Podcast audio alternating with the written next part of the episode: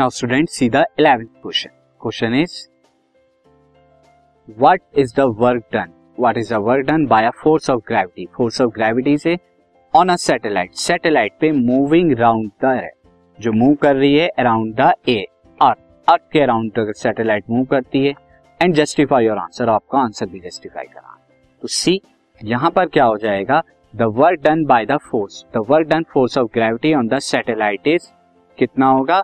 Zero होगा is zero मैं आप करेक्ट कर देता हूँ इज़ ज़ीरो क्यों होगा? सिंस यहाँ पर अर्थ है एंड अर्थ के चारों तरफ़ अगर हम कोई सैटेलाइट ले लें this is a satellite form में ले रहा हूँ यहाँ पे, और ये क्या हो रही है?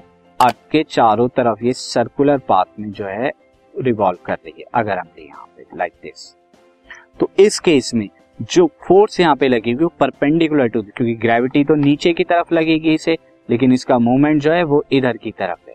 तो दोनों के बीच में जो एंगल बनेगा ग्रेविटी एंड ये मूवमेंट का, वो 90 डिग्री का बनेगा। तो इसीलिए यहाँ पे स्टूडेंट क्या हो जाएगा this the force of gravity यहाँ पर क्या हो जाएगा force of gravity acts at right angle to the direction of the motion of satellite satellite के motion and hence no displacement is caused in the direction of applied force अब कोई displacement तो नीचे की तरफ़ हो नहीं रहा तो डिस्प्लेसमेंट तो यहाँ हो रहा है तो इसीलिए force of gravity only changes the direction सिर्फ़ डायरेक्शन को चेंज कर रही है मोशन के, लेकिन उसमें कोई मोशन प्रोड्यूस नहीं कर तो इसीलिए वर्क डन ज़ीरो होगा।